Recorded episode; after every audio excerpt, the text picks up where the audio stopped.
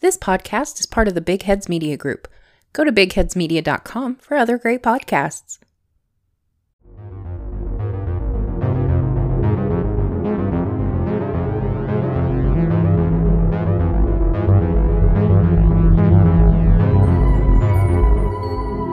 You're listening to Coffin Cast.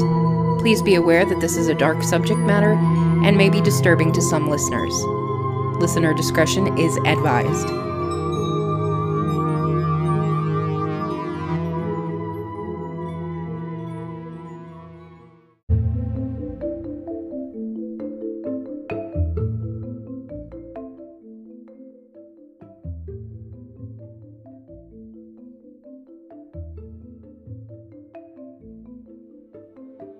To Coffin Cast episode 28. I am your host, Kristen. Happy Monday or middle of your week or end of your week, whenever you're listening. I hope it's a happy time for you. Of course, it's happy because you're hanging out with me now. That's always a happy time. It's a happy time for me. I look forward to it every week. Even though I've been a little late the past couple of weeks, um, I need to manage my time better because recording after work is very stressful. Um, I want to hang out with my kid. I want to rest because my job is very mentally taxing. So it's hard to, you know, get off work and then come home straight away and record. It's not easy. And to top it off, this week I am a little under the weather. I don't know if it's just allergies because the trees in Texas are horny and they're shooting pollen everywhere, which is not cool trees. You got to cut it out. I mean, put, put, like, you know, I don't know. Get a room with each other instead of just shooting it everywhere. I'm so sick of it. But my nose has been stuffed up and runny. It's been relentless. I cannot get relief no matter what I do. I've tried taking everything I can think of. Done nasal sprays. I'm I'm over it.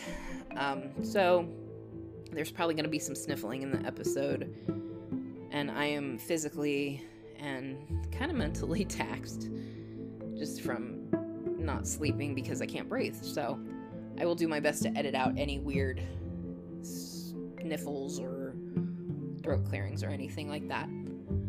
So before we get started with this episode, there's some podcast news. There's a lot this week. So I just want to kind of go over a few things as shortly as I can just to kind of give you an idea of what's going on. It's nothing bad. It's all great stuff. I'm super excited. The podcast has been growing leaps and bounds, guys. I'm I'm humbled by how well it's been going the past few weeks. I've had record download ship. Is that a word? I don't know, but it is now. Lots of listens. I've gotten some new reviews, which hey, if you haven't reviewed yet, can you just shoot me a review? I mean, I I get that you know, selecting a few stars is kind of difficult or logging into Podchaser and reviewing me there is kind of hard, I guess. I don't know. But if you can, you don't have to write anything, just select some stars, preferably 5 if you can. So, let's get into this. Um there's a new logo coming. Why? Because I kept seeing people with really cute logos with cartoony stuff and avatars for themselves, and I wanted that. So I'm working with artist Mackenzie Lemoyne as of right now, and I'm gonna say this. Said it on Twitter, I'm gonna say it here too. When I saw the rough draft of what she's working on for me, I squeaked You've heard my voice. Do I sound like a squeaker? I was so excited. It looks so good, and I think you guys are really gonna like it, and it's gonna look amazing on merch once I get that started, and I, I'll finally be able to get a t-shirt situation going. Um, I do have one on bigheadsmedia.com, but I think with this logo, it'll be a little bit more fun and something you'll be more proud to wear and whatnot. And I'll also get some mugs and stickers and things like that. Also, I'm working on a monthly podcast in addition to Coffin Cast. Um, it's called Planchettes. I might be rethinking the name because it doesn't seem very catchy, But if you go to at Planchette's Bar on Twitter, you can kind of get an idea of what it's going to be about, what it revolves around. I don't want to give too much away because I think I think a lot of people are going to be excited once it comes out because it's it's different from any kind of audio drama I've heard. But I mean, it's going to have the same elements, but there's going to be a kind of a little twist that's going to be kind of exciting. Told a few people about it and they they were really excited about it. Still going to be kind of in the paranormal um, supernatural realm, realm of things. So, look out for that. I'm hoping by next month I'll have something down. I'm working on a story for it right now and doing auditions for somebody to read it because it's a guy's story. I can't read like a man. I mean, I can try, but I'd rather somebody else do it. Also, um, it's going to take a community effort because in addition to being an audio drama, it's going to be going to be a storytelling drama as well storytelling drama, storytelling project. So it's going to require, you know, people to submit stories, record stories, and send them in. And I'm looking forward to that. I'm looking for input from you guys and from other podcasters. So I have a few people that are interested. But we'll get going on that. Also, the Patreon episode this month on Coffin Cast The Afterlife is going to be the life of Maria Rasputin the daughter of the Rasputin. So it's going to be pretty interesting. She had a really interesting life. So once I get that up, it'll be up. once I get that up, it'll be up. There you go. Um, it should be either the end of this week or next week because I, I still have to do coffin casts in the meantime.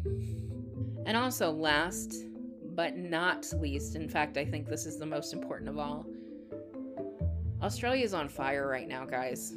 I know I have some Australian listeners. And when I was thinking, okay, I've had 3,000 episodes, I was like, usually I celebrate every thousand. And it's like, okay, what do I do? done a giveaway, gotten a tattoo. But I don't want to do something for me. Um, so, what we're doing from now until February 1st is all advertising money all Patreon money, any kind of contribution that you give will be going to Wildlife Warriors, which is a wildlife charity run by the Irwin family of Steve Irwin fame. I want to let you know exactly where that money is going to. It's going to be going to building habitats for animals that have been affected by human impact, drought, and wildfires. There's also been an influx of flying foxes at the Australia Zoo Wildlife Hospital. Those are fruit bats. They are probably my second favorite animal. That's not why I chose this charity. Um, it just kind of coincided after reading more into it after I chose it.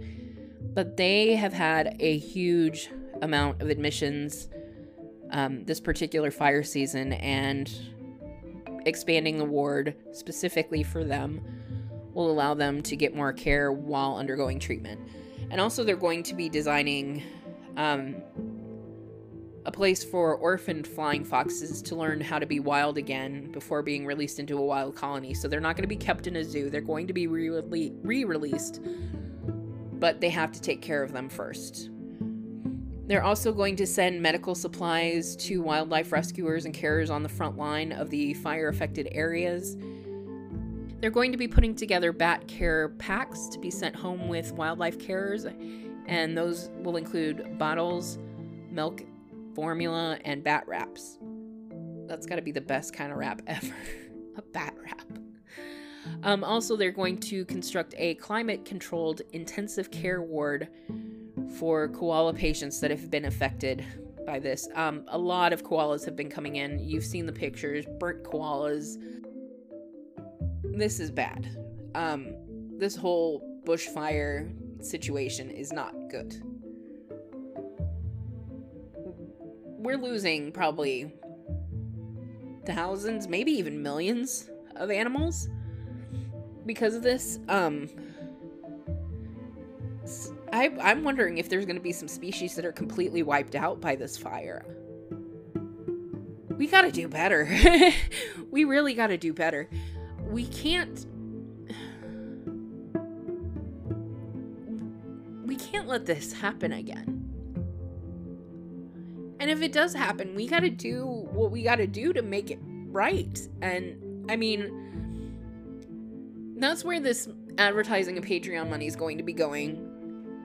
Even processing fees, I'm going to take care of those so that way they get all the money that you guys have put into it um, by listening and contributing. But even if you don't want to do it that way, if you don't want to listen to my podcast to earn that money, that's fine. That's perfectly fine. Do research. Find charities that can help out if you want to donate directly. If you want to donate to this one directly without listening, that's fine too. I will not be offended. Just go to azwh dot b l a c k b a u d slash sites dot com and there you can um, see where they're at as far as fundraising and also donate directly. So if you don't listen to me, please donate at least. But every listen, even if you just put it on mute and just let it run, that's fine. I I want to do big things for this um, for this charity because it's it's needed. I'm sure you've seen the videos. I'm sure you've seen the pictures. This is this is bad, ladies and gentlemen, and we need to do something about it. All right, so now that we're completely happy and not totally bummed out, let's get into this week's episode. Dun dun dun. This week, it's Kristen's curated list of strange and unusual deaths, Volume 3, the Wrestling Edition. Yay, we love these strange and unusual death lists, don't we? So I have to preface this episode by saying this. I am not currently into wrestling. Hear me out. I was as a kid, but it's just not my thing anymore. When I was little in the 80s, I was obsessed with wrestling. I mean, not, not I wouldn't even say obsessed. I liked it um, mostly because my brother was pretty into it, and he was the epitome of cool to me at the time.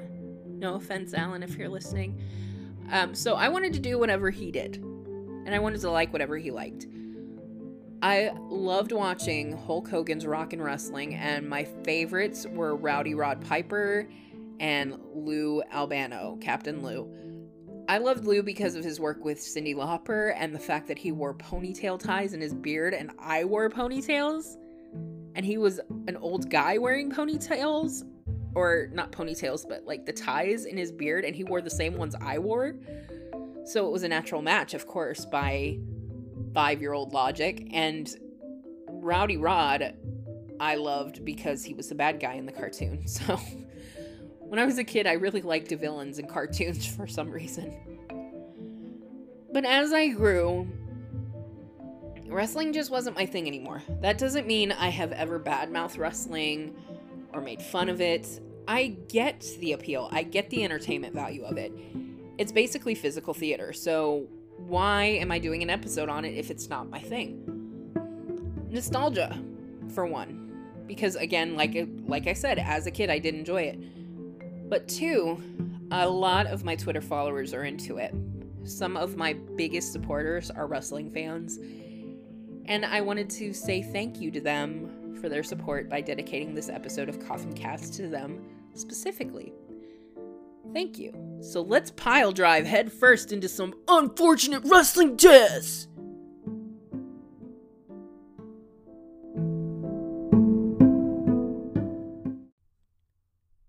So, in this edition of Kristen's curated list of strange and unusual deaths, edition three, the wrestling edition, these deaths all took place in the ring. So, there's some wrestling deaths that occurred outside. There's some crimes perpetuated by some wrestlers that took place outside of the ring. This is all going to focus on ones that happened in the ring, in front of an audience, in front of people, because that's shocking as fuck. So, just want to preface it by saying a couple things. I know Rowdy Rod is not his name. I know it's Rowdy Roddy. I just want to put this out there because I know wrestling fans are super passionate, so I know it's Rowdy Roddy Piper. But as a five year old, Rowdy Roddy is not easy to say. Um, so I just called him Rowdy Rod, and that's what he's been, you know, since I was a little kid. And I I want to say, you know, when he did die, I was pretty sad because I was a fan of his even as an adult when I would see him on other things. I really liked him. I don't think he was a heel in the ring. I could be wrong might have been a heel, but if he wasn't, you know, I I don't I don't see him as a bad guy because I've seen him in things outside of the ring and he just seemed like a pretty cool guy and a good father and a good family man. So rest in peace, Rowdy Roddy. I'm sorry you're gone. But let's let's get into this list, shall we? So first, Men aren't the only ones to meet their ends in the ring. Women were wrestling way back when as well. So for this one, we're going all the way back to 1951 when women's wrestling was on par with stripping and burlesque and things like that. It was kinky. But not to the women. They just wanted to do what the men were doing, understandably so. So Janet Boyer-Wolfe, or sometimes known as her stage name Jeanette Wolfe, was born in 1933, and her foster father, Billy Wolfe, was a wrestling promoter for NWA, the National Wrestling Association, and his wife, Mildred Burke, was a female wrestler. They were training her to become Mildred's successor. Mildred was ready to throw in the towel and she wanted someone to be her successor. And Jeanette just happened to fit the bill. At the age of 18, Jeanette started to wrestle, and she was promising. She was doing a good job. She was doing so well that she was often scheduled to beat Mae Young, who was and still is a legend in wrestling. She has passed, but she's still considered one of the first female legends of wrestling. Six months into her wrestling career on July 27, 1951, she was wrestling Ella Waldek, who body slammed her hard on the mat on her stomach. She complained of having a headache and not feeling well, but she still had a tag match later that evening against Ella. She went on to do it, and she wrestled for a few minutes and did well before she had to tag her partner Eva Lee. And once she tagged her and got over the ropes, she promptly collapsed on the ring curtain. Jeanette died a few hours later without regaining consciousness. Immediately, Ella was labeled a murderer and she, as well as the other women in the tag match, were arrested. They did end up being released, and it came out that Jeanette had a clot in her brain which looked to have formed six to seven days prior, meaning Ella was not at fault at all. But it was used, of course, to make her a little more notorious and make her a heel. But either way, side note Billy Corgan of Smashing Pumpkins fame has owned NWA since 2017. Just kind of a fun little tidbit there. Story number two Luther Lindsay. Luther Lindsay was a trailblazer, and he was one of the first black wrestlers to become a star. He was born Luther Goodall on December 30th, 1924, on a farm outside Norfolk, Virginia. He was a college football player and a wrestler, but started out his career mainly playing football. He was playing segregated football before moving to play in Canada. After playing for two years, he ended up moving into wrestling back in the States. His earliest match was in 1951. It was then that he adopted his wife's surname and started going by Luther Lindsay. Even though he was being billed as a champ, he was only legally allowed to travel with other black wrestlers and wrestle them as well. That all changed in the 1950s when he wrestled Ron Wright in Tennessee, becoming the first black man to wrestle a white man south of D.C. The National Guard was brought out for fear of a riot, but surprisingly enough, the crowd favored Lindsay. With his success that night, the NWA brought in more black wrestlers. He wrestled for various wrestling organizations through the late 50s and 60s, and he enjoyed a large amount of fame, being billed as a legend. During this time, he became best friends with Stu Hart of the Hart Wrestling Dynasty and actually defeated him in the famous Hart Dungeon, which was a pretty big deal at the time. And his age didn't seem to slow him down until February 2nd, 1972. He was wrestling a local Charlotte wrestler, Bobby Paul, and Luther, who was 47 at the time, performed a diving belly flop onto Bobby, pinning him to the mat. They did the count, and Luther won. Only Luther did not get back up. Luther was dead. They got his body off to a dressing room where he was officially pronounced dead. He suffered a fatal heart attack when he landed on his opponent. He was inducted into the WWE Hall of Fame in 2017. These ones are lumped together Alberto Torres and Ray Gunkel.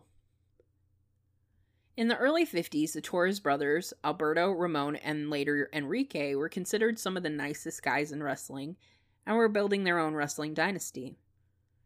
There isn't a lot out there about Alberto as a person, but I can only tell you about what happened to him. In 1971, it was a tag match between Alberto Torres with Cowboy Bob Ellis versus Ox Baker and the Claw. So we're going to talk about Ox Baker a little bit. a lot of people know who he is. I knew him based on sight. I didn't remember his name until I saw him. I was like, oh, that guy. So Ox Baker had a catchphrase I love to hurt people. Also, he had a signature move the heart punch. So, if I were to describe it to you, the heart punch would be a punch to the heart. Simple enough. Well, Alberto was at the receiving end of this heart punch and his pancreas ruptured. He died three days later in a hospital. A year later, Ox lost a match to Ray Gunkel, who later died in the locker room. The cause of death was the result of repeated heart trauma or a repeated heart punch. Now, before you go, oh, Kristen, be fair. This isn't Ox's fault. It's what happens to a body while wrestling. Normally, I'd be like, yeah, it's unfortunate that this poor guy got blamed for this. He was just doing his job. Well, the deaths were actually worked into his persona as a heel, or in non wrestling fan terms, the villain. He used it for notoriety. Listen to this. Come on. The other night, I was beating somebody up, and I went to the dressing room, and I got disqualified again because I kept pounding on that man, and the referee, again, this Mickey Mouse referee, disqualified the fantastic Ox Baker. I got a call from Jimmy Hart, and he said, Ox Baker, I heard that you got a go in life, that you like to beat people up. You like to torture people that you killed two men in the ring. Yes, that's all true. I've never told the wrestling fans anywhere in the country that I'm the world's greatest wrestler. I've never told everybody I know all the wrestling moves. I was glad Jimmy Hart called me. He told me he has an enemy that he wants destroyed, not just beat up with that heart punch of mine, which I've made famous all over the world. I love to hurt people. I love to get in the ring and watch them fall down. And like the two men that I killed, you know, their wives asked me if I apologized to them about their husbands. Their husbands were not in shape. And Jerry Lawler, if you're not in shape when you step in the ring with Ox Baker, and when I raised this heart punch, two men never went home to their families after I hit them with them. I'm famous for the heart punch in death matches. Two men didn't make it home after I hit them with this heart punch. Last week I ripped a tooth out of a man's mouth. I like to beat people up. And Jimmy Hart, I hope the people thank you for bringing the fantastic Ox Baker people of Memphis, people of the world, you might not know me when I stepped in front of this TV, but when I finish up in Memphis, you're going to forget about Elvis. You're going to forget about Jerry Lawler. And the only thing you're going to think about is Ox Baker. Because I love to hurt people. And Jerry Lawler, I'm going to hurt you. So, sure, it may have been a persona, but mocking the death of two men and their widows yeah, I'm not about that. Number four, Malcolm King Kong Kirk. We travel across the pond to the UK for this one, Malcolm King Kong Kirk was born December 18, 1936, in West Yorkshire. He started out as a rugby player, professional rugby player with the Featherstone Rovers. Then he moved to the Wakefield Trinity, the Castleford Tigers, and a couple of games with the Doncaster Dons. It was there he met a fellow rugby player who moved on to wrestling and inspired him to do the same. Due to his size, he was billed as the heel, again, a bad guy, but wrestlers loved to wrestle against him because he was very careful with them. Bret Hart, who we all know, said that he would pin you, and even with his 350 plus frame, it was as light as if he covered you with a blanket. That's a direct quote. He was also good with kids and very friendly with everyone outside of the ring. While he was a British wrestler, he wrestled some big names stateside, such as Andre the Giant and, of course, the aforementioned Bret the Hitman Hart. August 23, 1987. He was in a tag match against good guy Big Daddy Crabtree. Big Daddy had a famous finishing move called the Big Daddy Splashdown. A splashdown is when a wrestler takes a jump and lands stomach to stomach sideways across an opponent. Malcolm was supposed to react by kicking his legs from the impact, but he didn't move at all. In fact, he was turning blue. Crabtree got up, but Kirk didn't. He told his corner man that something was wrong, and several people got on stage to try to revive Kirk, but due to his size, they were unable to. He died on the way to the hospital. Big Daddy and his promoter went right away to the police station, and they were cleared, but the incident had a lasting effect on him. He said, quote, As long as I live, I'll never forget him laid there on the canvas instead of on his feet, raging and flying about, and that will stay with me. A doctor later blamed an undiagnosed heart condition and said he was likely dead as soon as he fell to the canvas. Number 5. Brian Ong. Brian Ong was training to wrestle at the All Pro Wrestling Boot Camp in 2001. Ong was born in 1974 in Concord, California, and had dreams of becoming a wrestler since childhood. Once, while in training, he had suffered a concussion but was allowed to continue once he had recovered. He was put up against the Great Khalil in a training exercise when Khalil lifted him up into a flapjack. The Great Khalil is seven plus feet tall. Ong was not a large guy. A flapjack is a scripted move when one of the opponents runs at the other while the stationary one lifts the runner's leg. Then they both fall back with the runner's face hitting the mat. Ong fell awkwardly and hit his tailbone and his head both hard onto the mat. Ong died of a second concussion shortly thereafter. His family sued APW for not stopping him from wrestling after the first concussion and won $1.3 million. Our final story, number six Owen Hart. I'm aware I'm jumping in dates a little, but that's because I think this last one had the biggest impact on wrestling fans, and I want to give it the respect it's due. Owen James Hart was born May 7, 1965, in Calgary, Alberta, Canada. He was born into the Hart family, which is sometimes referred to as the Hart dynasty.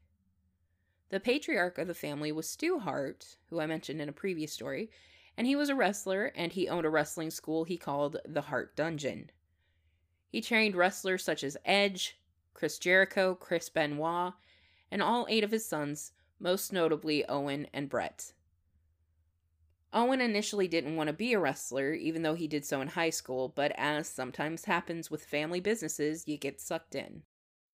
He was trained at the Hart Dungeon in Canada. So, what I kind of gathered from doing my research and whatnot, the Harts were basically the Canadian version of the McMahons. I stop me if I'm wrong, but this is just what I gathered from research. So, if I'm incorrect, please let me know.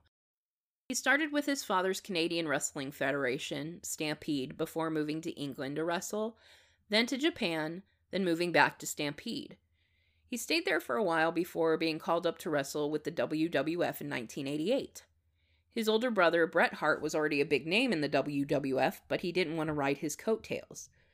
So he became the Blue Blazer, a goofy, somewhat buffoonish superhero with a luchador esque blue and red mask. He made his debut in the 1988 Survivor Series, fighting alongside such big names as Ultimate Warrior, Brutus Beefcake, Sam Houston, and Jim Brunzell.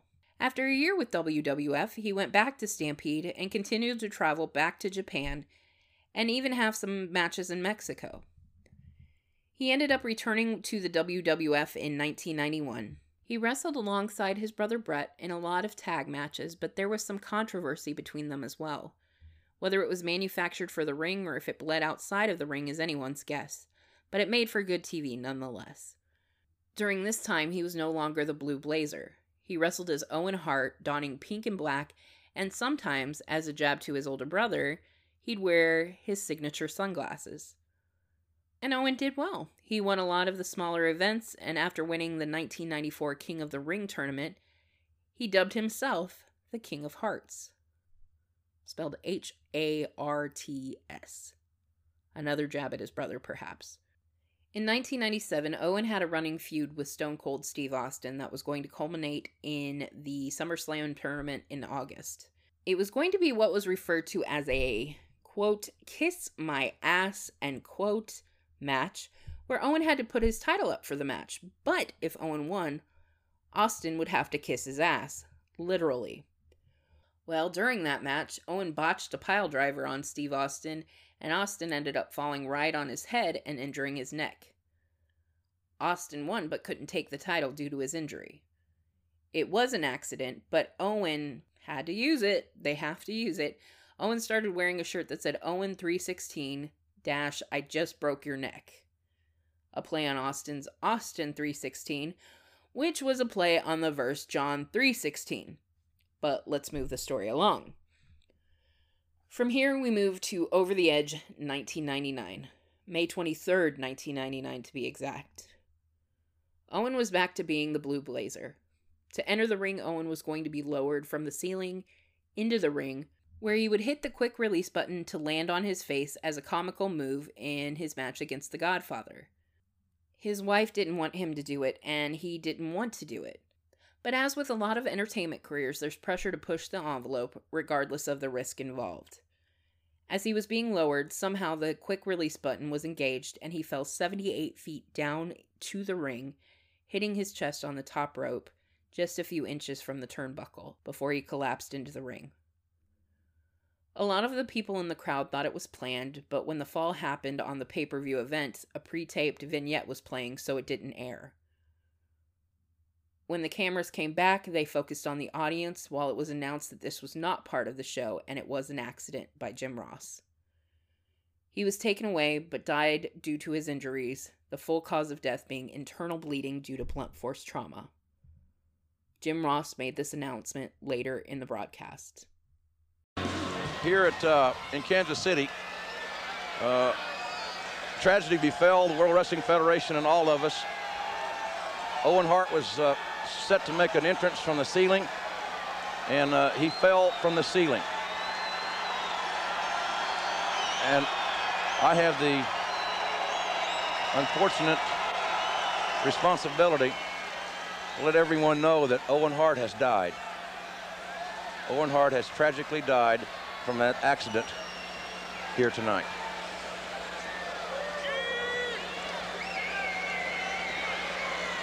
The video was never released, and his wife Martha Hart sued the WWF, and it ended up being settled out of court for 18 million.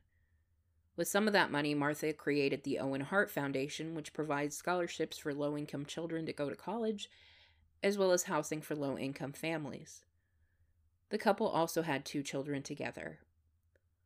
Hart was widely considered to be one of the best wrestlers of all time by his colleagues.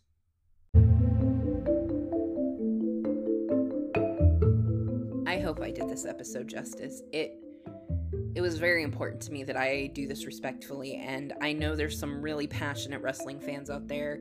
I say wrestling fans are one of the most passionate fandoms there is. And I hope I did this right. If there's anything that I got wrong, anything that needs fixing, let me know. Email me at coffincastpod at gmail.com and I will be happy to make amends on a future episode if I need to. Just be gentle, I'm delicate and I want to do things right. Know that in my heart, I genuinely have good intentions, so if I did something wrong, let me know.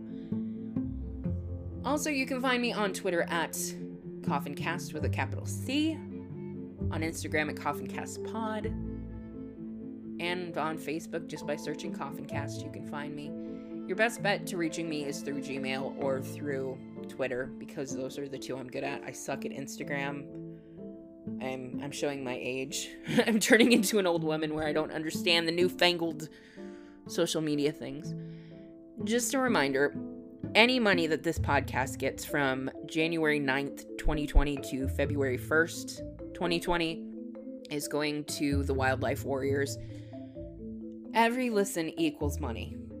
It's not a lot, but it equals something, and something is better than nothing. So listen as much as you can, get other people to listen, even if you just mute it and let it go. That's fine. I don't care.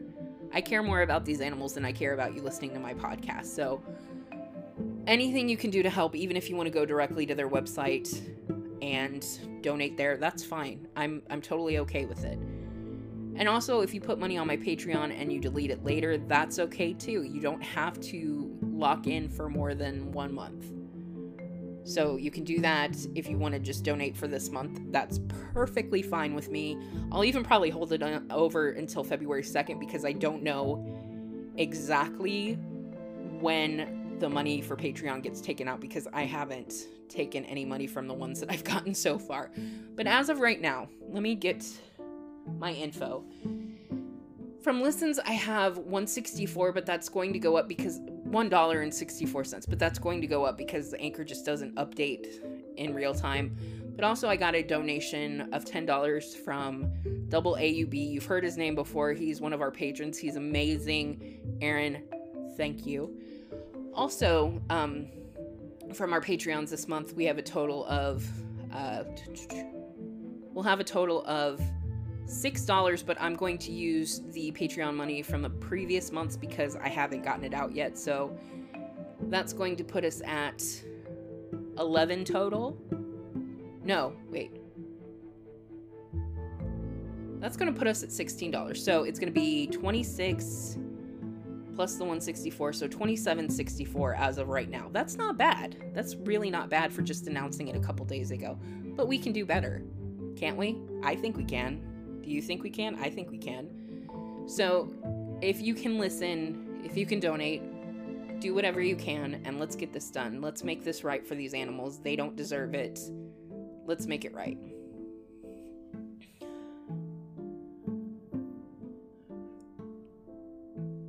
So, with that, I'm going to go ahead and say life is but a dream walking, but death is going home.